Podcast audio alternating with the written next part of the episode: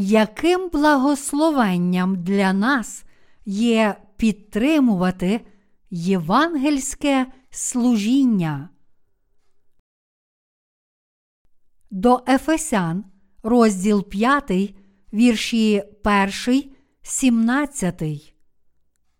Отже, будьте наслідувачами Богові, як улюблені діти, і поводьтеся в любові, як і Христос полюбив вас, і видав за нас самого себе, як дар і жертву Богові на приємні пахощі, а розпуста та нечисть усяка, і зажерливість нехай навіть не згадуються поміж вами, як личить святим, і гедота, і марнославство або жарти, що непристойні вам, але краще дякування.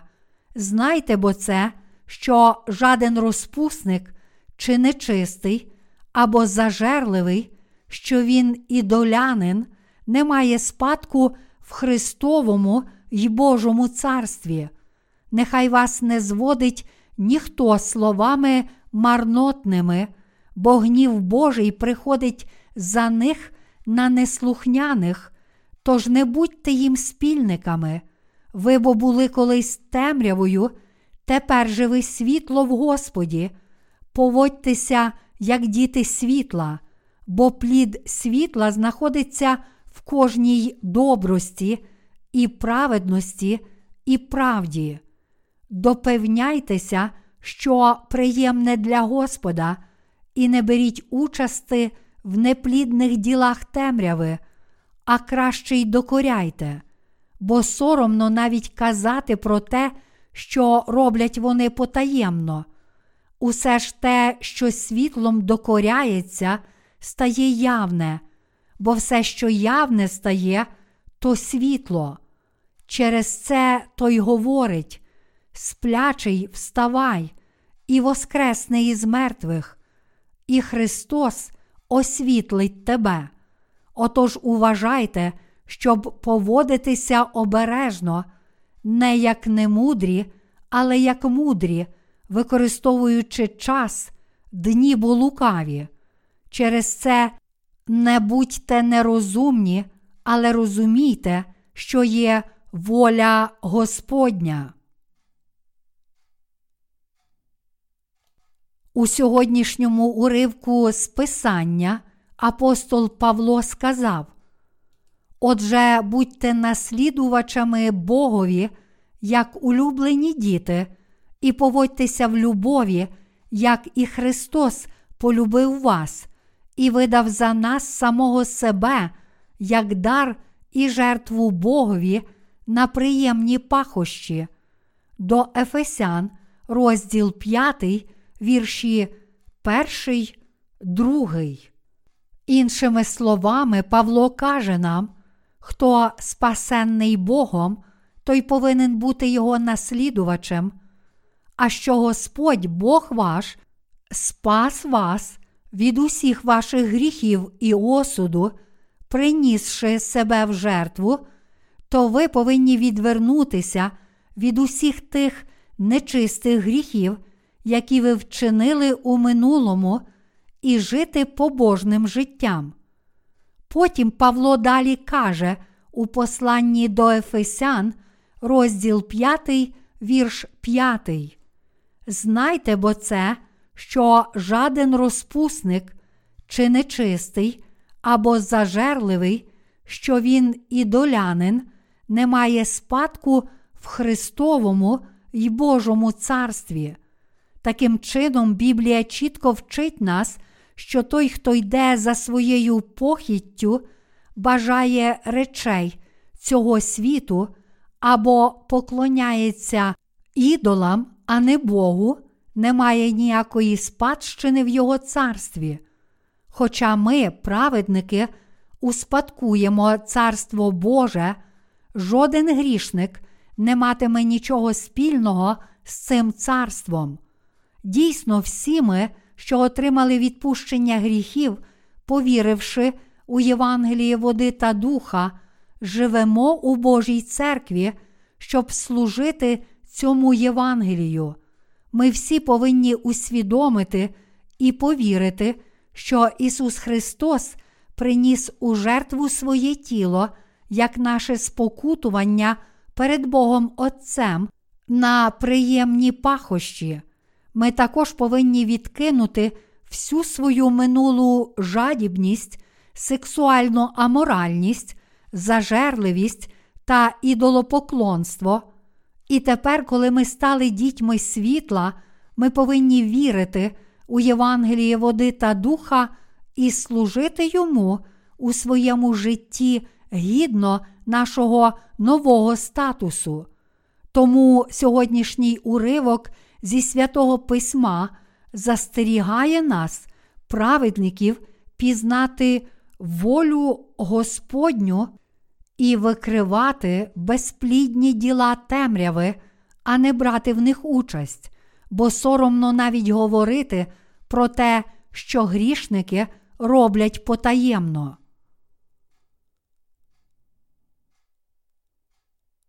Бог сказав нам не брати участі в неплідних ділах темряви. Від участі у справах плоті праведник може отримати лише тлінні речі. Іншими словами, ніхто з тих, хто вірить у Євангеліє води та духа, не повинен повертатися до свого минулого життя, бо це не тільки ганебно, але й безплідно.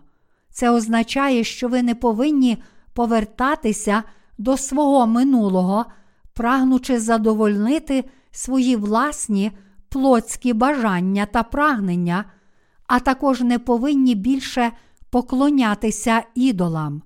Діла плоті це вивищення себе над Богом і турбота про себе більше, ніж про Бога, і про це соромно навіть говорити.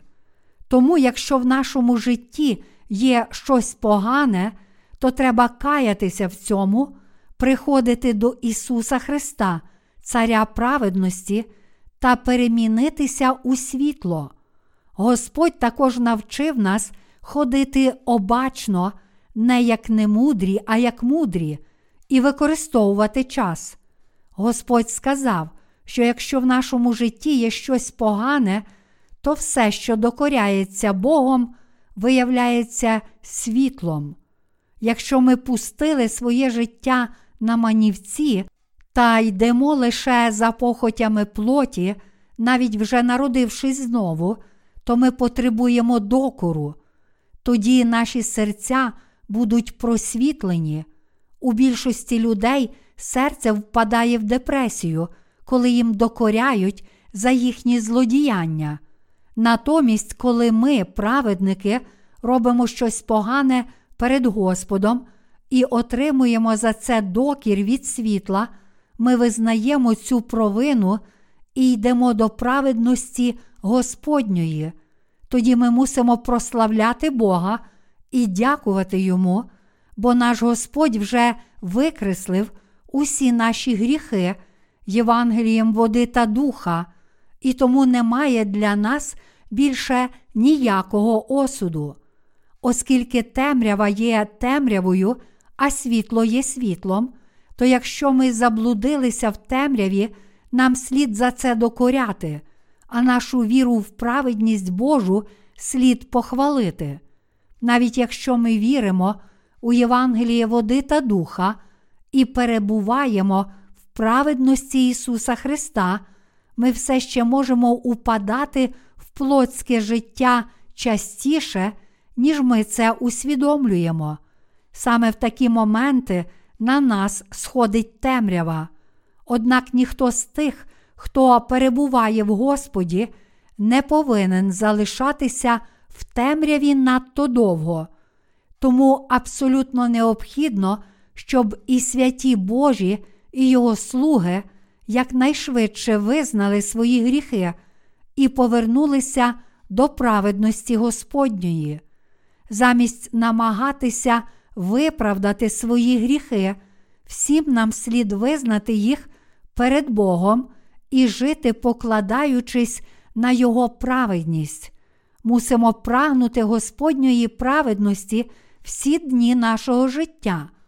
Праведність Господня вже стерла всі наші гріхи, і тому ми не тільки стали явними, як діти світла завдяки нашій вірі, але й можемо жити, покладаючись на цю праведність Господню.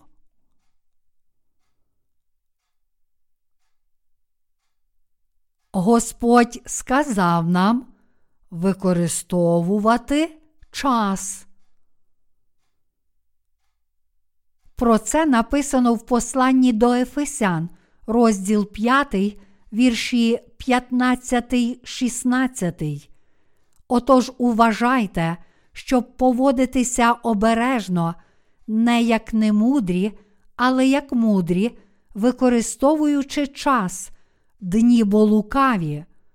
Повіривши у Євангеліє води та духа, ми не тільки отримали спасіння, але й стали праведними дітьми світла. Тому відтепер ми повинні жити мудро і використовувати час для виконання Господнього діла. Всім нам абсолютно необхідно розуміти, якою є воля Господня. Якщо ми дійсно отримали прощення гріхів, повіривши у Євангеліє води та духа, то ми повинні знати, в яку епоху живемо, і враховуючи те, що Господь спас нас, ми зобов'язані ретельно обміркувати, як нам прожити решту життя, поки ми не прийдемо до Господа і не побачимо Його віч навіч. Поки ми перебуваємо в цьому світі, ми повинні жити згідно з нашою вірою, щоб наше життя на цій землі було плідним. Щоб досягти цього, ми повинні насамперед зрозуміти, якою є воля Господня щодо нашого життя. Господь помістив нас з вами на цій землі з божественною метою. Тож у нашому житті перед Богом нам вкрай важливо усвідомлювати, якою є Його воля. Інакше кажучи, якщо ми живемо, навіть не розуміючи волі Господньої, то це може означати лише те, що ми не живемо справжнім християнським життям. А яким життям нам слід жити, усвідомивши волю Господню у своєму житті? Якщо ми дійсно отримали прощення гріхів на цій землі, повіривши у Євангеліє води та духа, то всім нам слід жити для Царства Божого. Тоді це не тільки підтримає нашу віру, але й дасть нам процвітання як тіла, так і душі.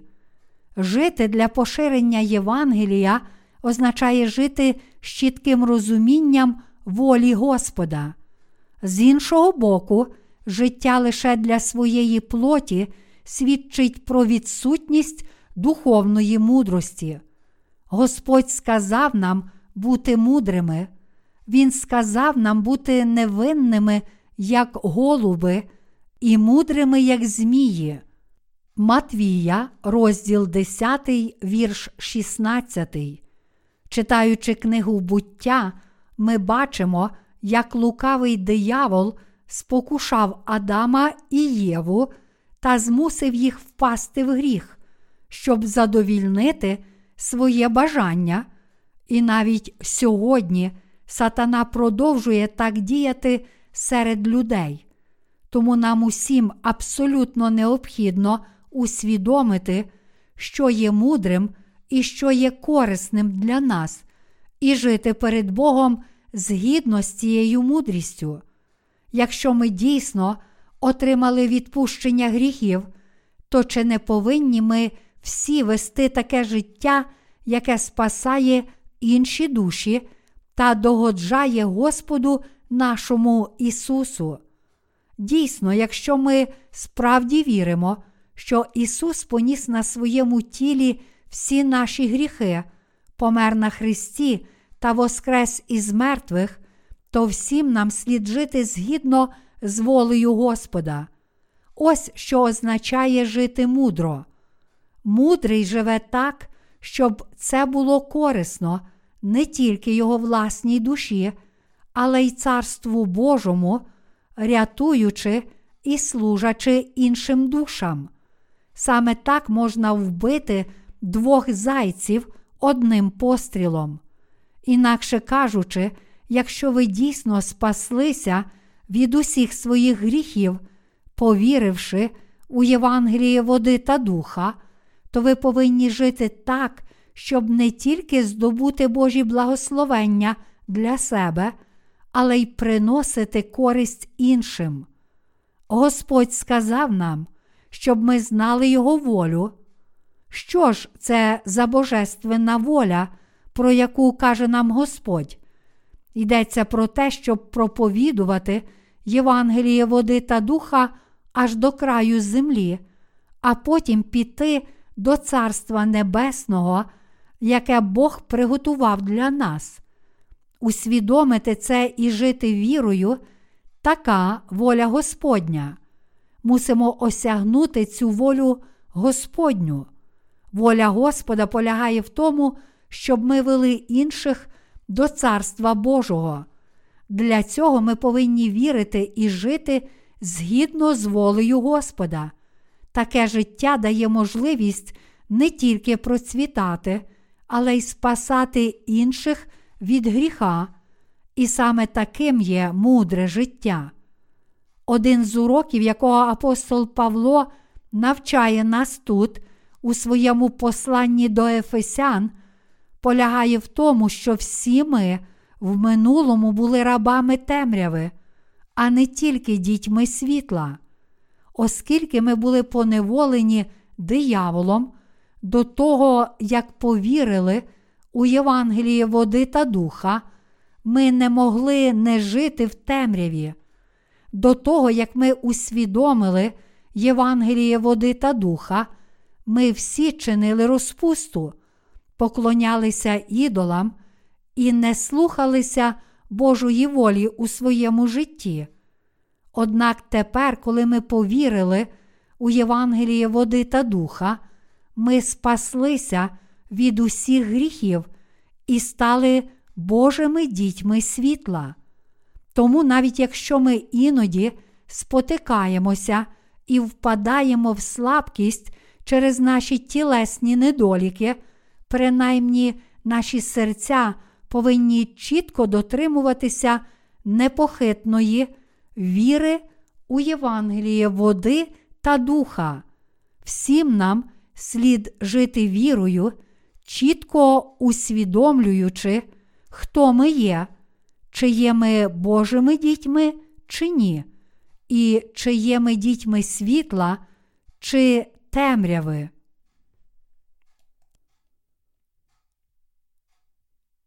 Ваша допомога абсолютно необхідна для того, щоб Євангеліє проповідувалося в цьому світі.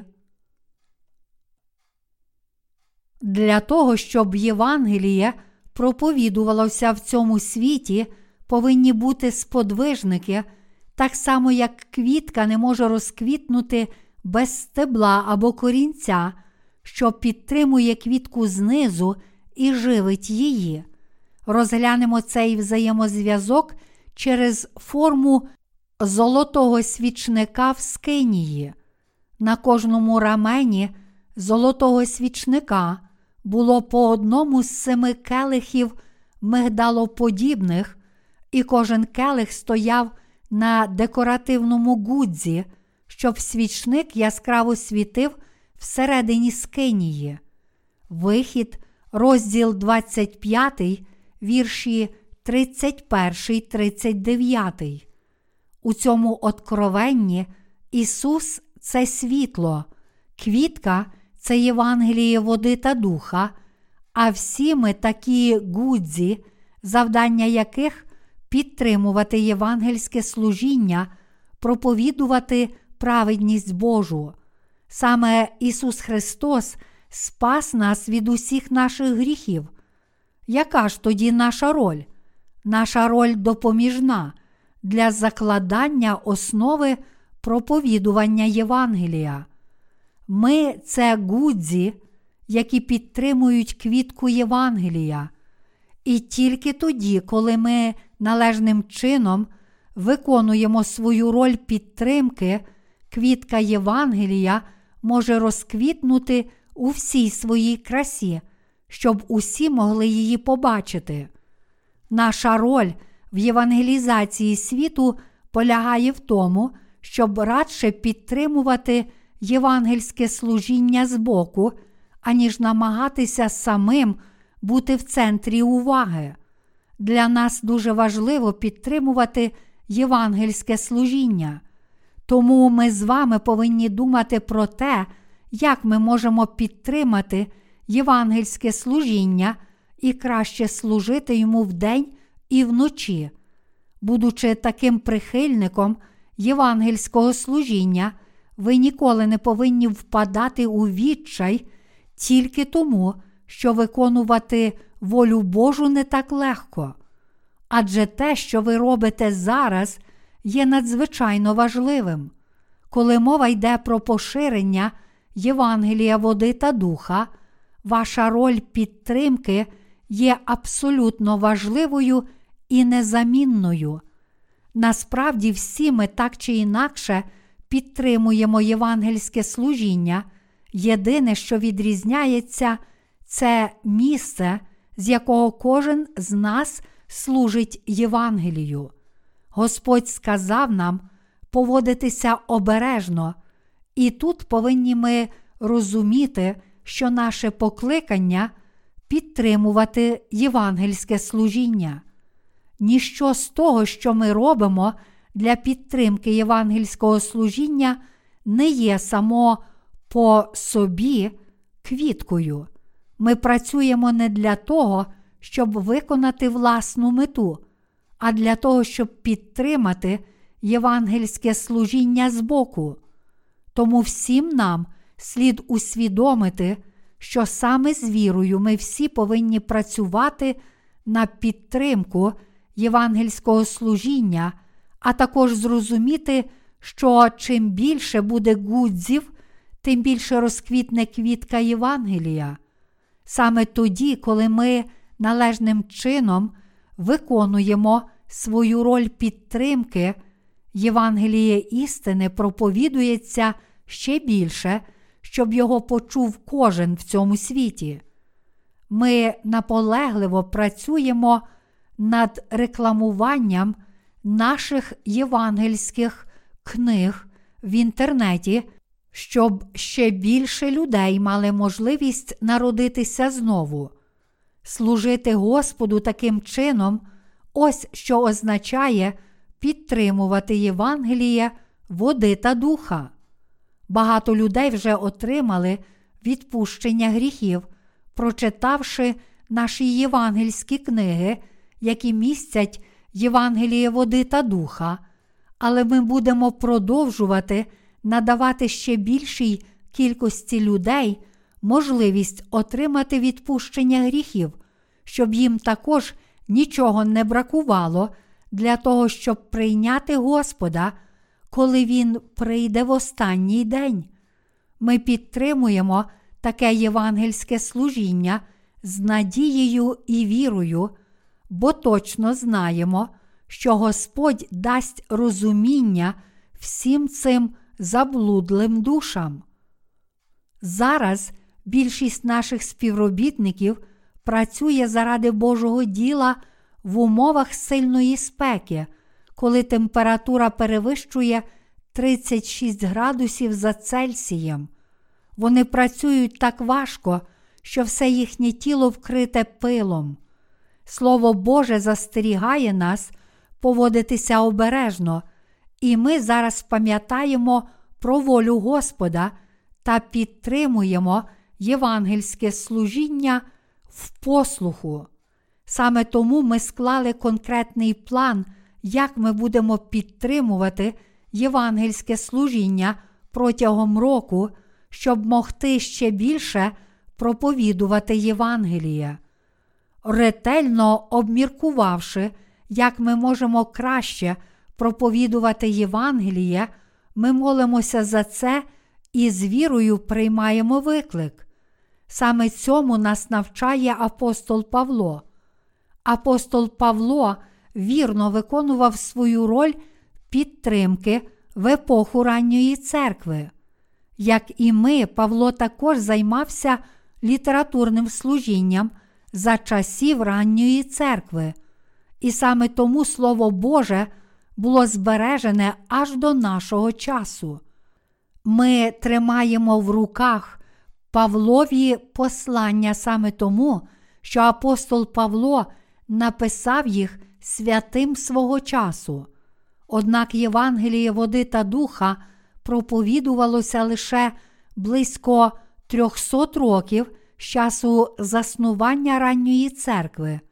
Хоча в епоху ранньої церкви святі вірили у Євангеліє води та духа і відстоювали свою віру це істинне Євангеліє з плином цієї епохи, коли християни вже не терпіли жодних переслідувань, вони поступово перестали проповідувати Євангеліє.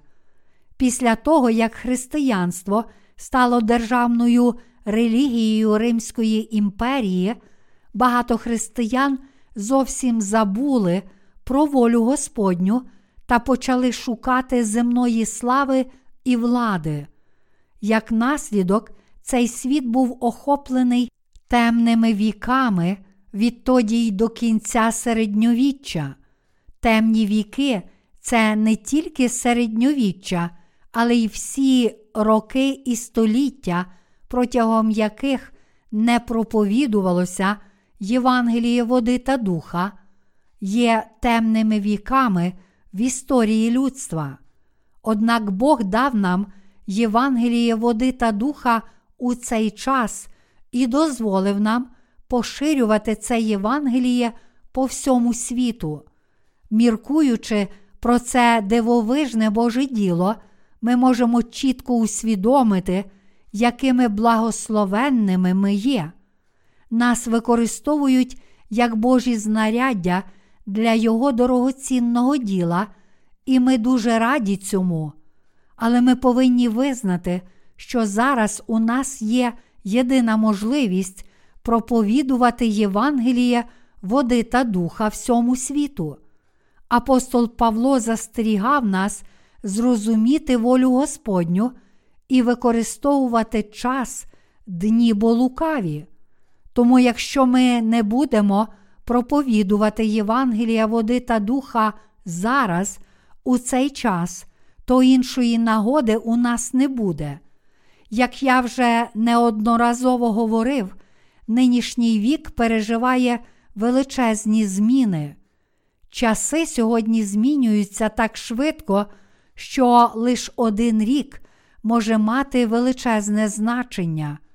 З глобальним потеплінням температура наступного літа в Кореї може сягнути 40 градусів за Цельсієм або 104 градуси за Фаренгейтом.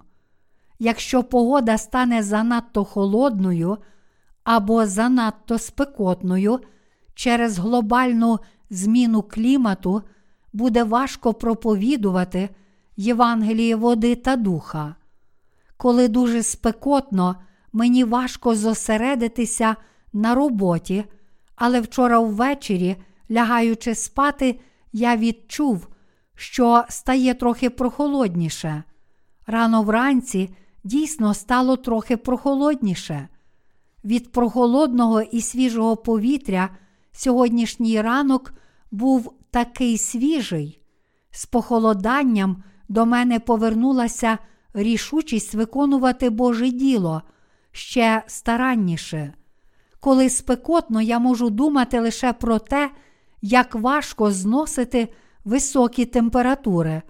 Але тепер, коли погода стала прохолоднішою, я можу краще зосередитися на завданнях, які стоять переді мною, дякуючи Богові за те, що Він дав мені такий ідеальний час для роботи. Як помічники для євангельського служіння, ми з вами робимо надзвичайно важливу справу. Ми живемо життям віри з чітким розумінням волі Господа, подібно як Він сказав нам, щоб ми розуміли, яка Його воля.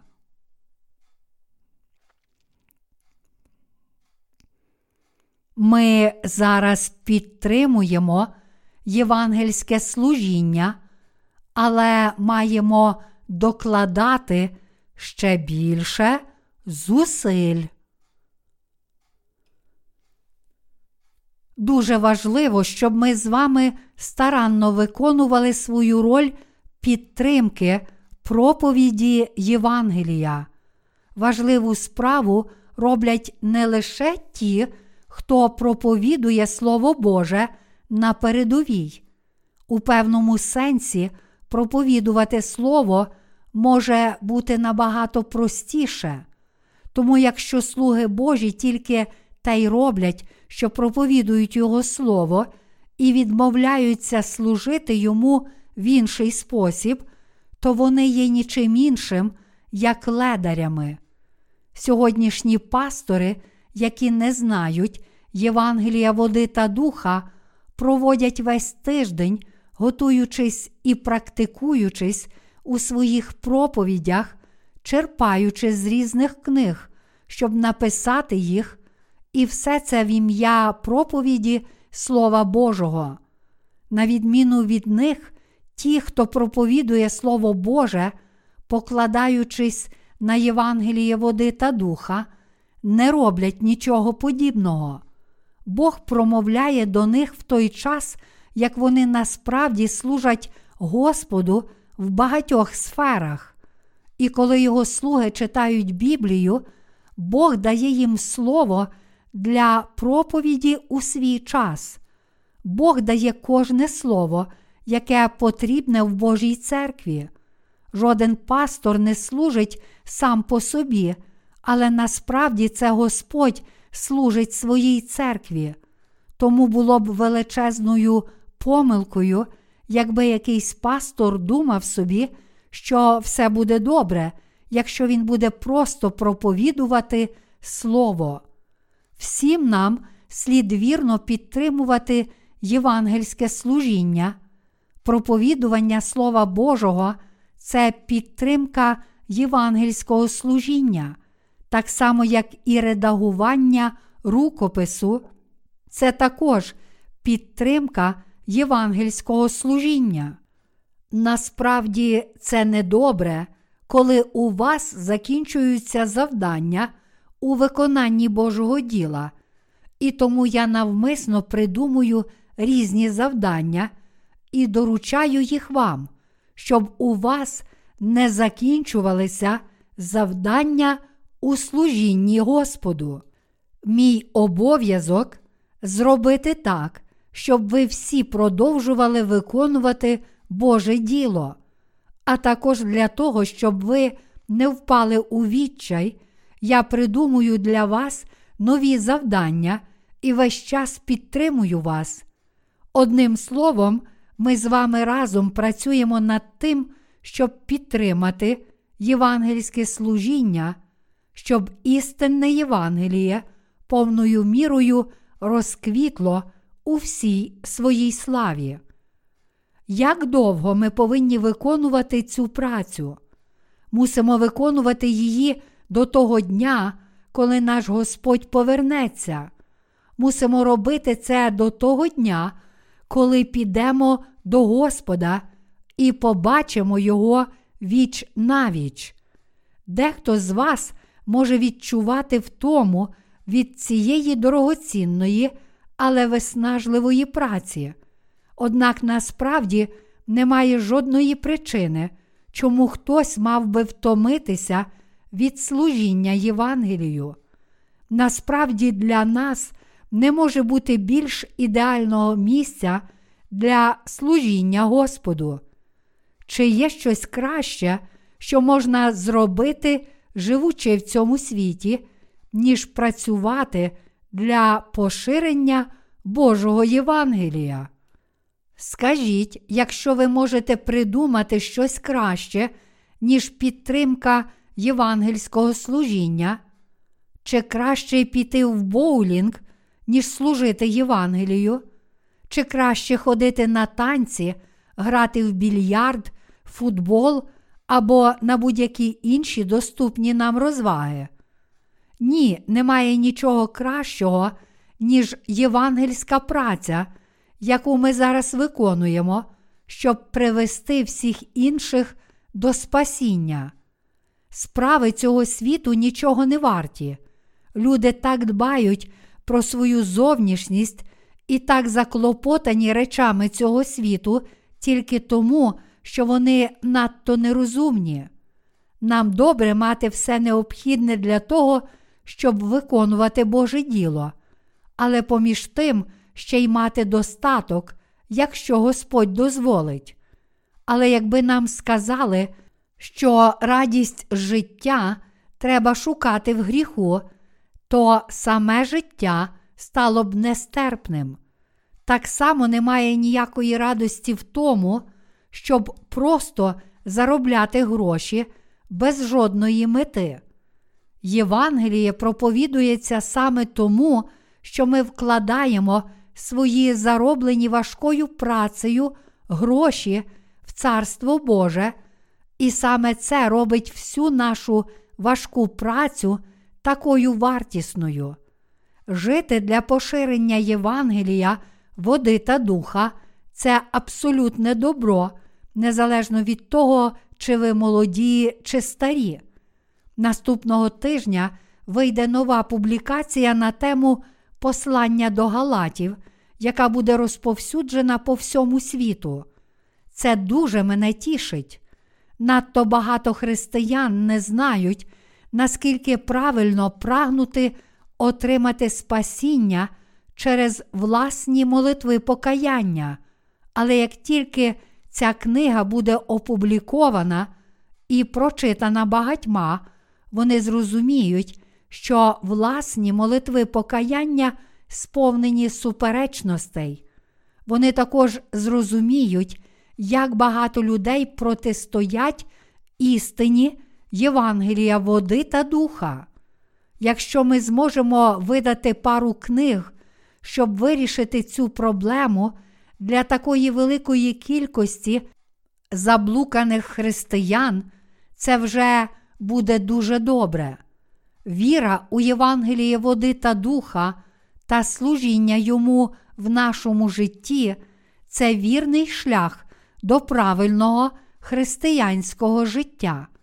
Всім нам слід запитати себе, як ми можемо проповідувати це Євангеліє по всьому світу, як ми можемо знайти фінансові засоби для цього, і як нам слід витрачати наші важко зароблені гроші на цю мету. Навіть сьогодні дуже багато людей у цьому світі все ще заклопотані тим, що їм їсти і що пити. Але на відміну від них, ми постійно думаємо про те, як ми можемо проповідувати Євангеліє по всьому світу. Таке життя варте того. Хоча те, що ми робимо зараз, є важким для наших тіл, ми виконуємо благословенну працю в очах Божих. Слуги Божі, які були перед нами, так само проповідували це Слово і служили цьому Євангелію, як і ми зараз. Наприклад, Павло написав численні послання до різних церков від Ефесу до Солуня. Нещодавно спостерігаючи за Олімпійськими іграми в Греції, я бачив кадри з Середземномор'я, в тому числі й з Туреччини. Всі сім церков у Малій Азії, згадані в першому розділі об'явлення від Ефесу до Смірни, Пергаму, Тіятирів, Сард, Філадельфії та Лаодикії були розташовані в цьому регіоні, а точніше, в західній частині Туреччини. У цій місцевості є багато історичних пам'яток епохи ранньої церкви. І коли я побачив деякі з цих місць по телевізору, я подумав, наші попередники віри проповідували Євангеліє людям, які виглядали так само, як вони. Але, на жаль, від цих церков нічого не залишилося. Що сталося? Чому Євангеліє води та духа зникло, не залишивши нічого на цих територіях? Апостолів Божих було 12, але навіть серед тих, хто навчався у апостолів, багато втратило істинну віру. Серед 12 учнів Ісуса Христа найдовше прожив апостол Іван. У своїх трьох посланнях цей апостол свідчив про справжнє Євангеліє істини. Він говорив, що наше спасіння прийшло не водою і не кров'ю, а водою, кров'ю і духом. Перше Івана, розділ 5, вірші 6, 8. Наше спасіння цілком здійснив сам Бог. Апостол Іван чітко засвідчив, що Ісус Христос, Син Божий, прийшов на цю землю і спас нас водою, кров'ю і духом. Ісус Христос це сам Бог, наш Творець і Спаситель. Прийшовши на цю землю, Він взяв на себе всі наші гріхи, прийнявши хрещення від Івана Хрестителя, помер на Христі замість нас, воскрес із мертвих і тим самим спас усіх нас, віруючих у цю істину. Ось так апостол Іван свідчив про повну істину спасіння. З плином часу ця істина Євангелія зникла. Так тривала епоха темряви аж до сьогоднішнього дня, коли нам з вами нарешті було відкрито Євангеліє води та духа. Тепер саме ми віримо в це апостольське Євангеліє води та духа і служимо йому. Якби книга діянь апостолів писалася і зараз, то ми з вами були б записані як учні Ісуса Христа. Слово апостол означає посланий Богом. Бог послав нас з вами у цей світ, спасши нас від усіх гріхів світу, Євангелієм води та духа, Бог зробив нас дітьми світла, а також послав нас у цей світ для того, щоб ми поширювали Євангеліє по всьому світу. Ось чому ми такі благословенні. В очах Бога ніхто інший, як ми з вами, є Його апостолами у цей вік. Дехто з вас може запитати, чому я маю радіти, якщо мені все життя доведеться виконувати лише Боже діло? Однак вам, як вірному слузі Божому, личить лише присвятитися справі, яку Бог доручив вам. Я теж вірний ділу, яке мені доручено. Я не просто проповідую Слово Боже, а коли проповідь закінчується, я перевдягаюся в робочий одяг і працюю. Одягнути робоче вбрання і працювати на своєму робочому місці це абсолютно не дріб'язкова річ. Так ви підтримуєте квітку Євангелія, як кульбаба розкидає своє насіння по всьому світу, щоб скрізь розквітло ще більше кульбаб, так само поширюється Євангеліє. Тому, коли ми працюємо над певним завданням, ми повинні бути активними і старанними, яким би воно не було. Якби ми пішли у світ і працювали фізично на будівництві, Без сумніву, дехто з нас почувався б приниженим, адже ми були б не більше, ніж просто різноробочими на будівництві. Проте ми дуже пишаємося тим, що робимо зараз, бо це справа Божа, яка є такою цінною. Ми всі повинні працювати разом у єдності. Ми тепер точно розуміємо, якою є воля Господня. Саме тому ми старанно проповідуємо Євангеліє води та духа всім і кожному. Я вважаю, що нам дійсно залишилося не так багато днів для проповідування цього Євангелія. Нещодавно у Флориді багато людей загинуло і були змушені покинути свої домівки через ураган Чарлі.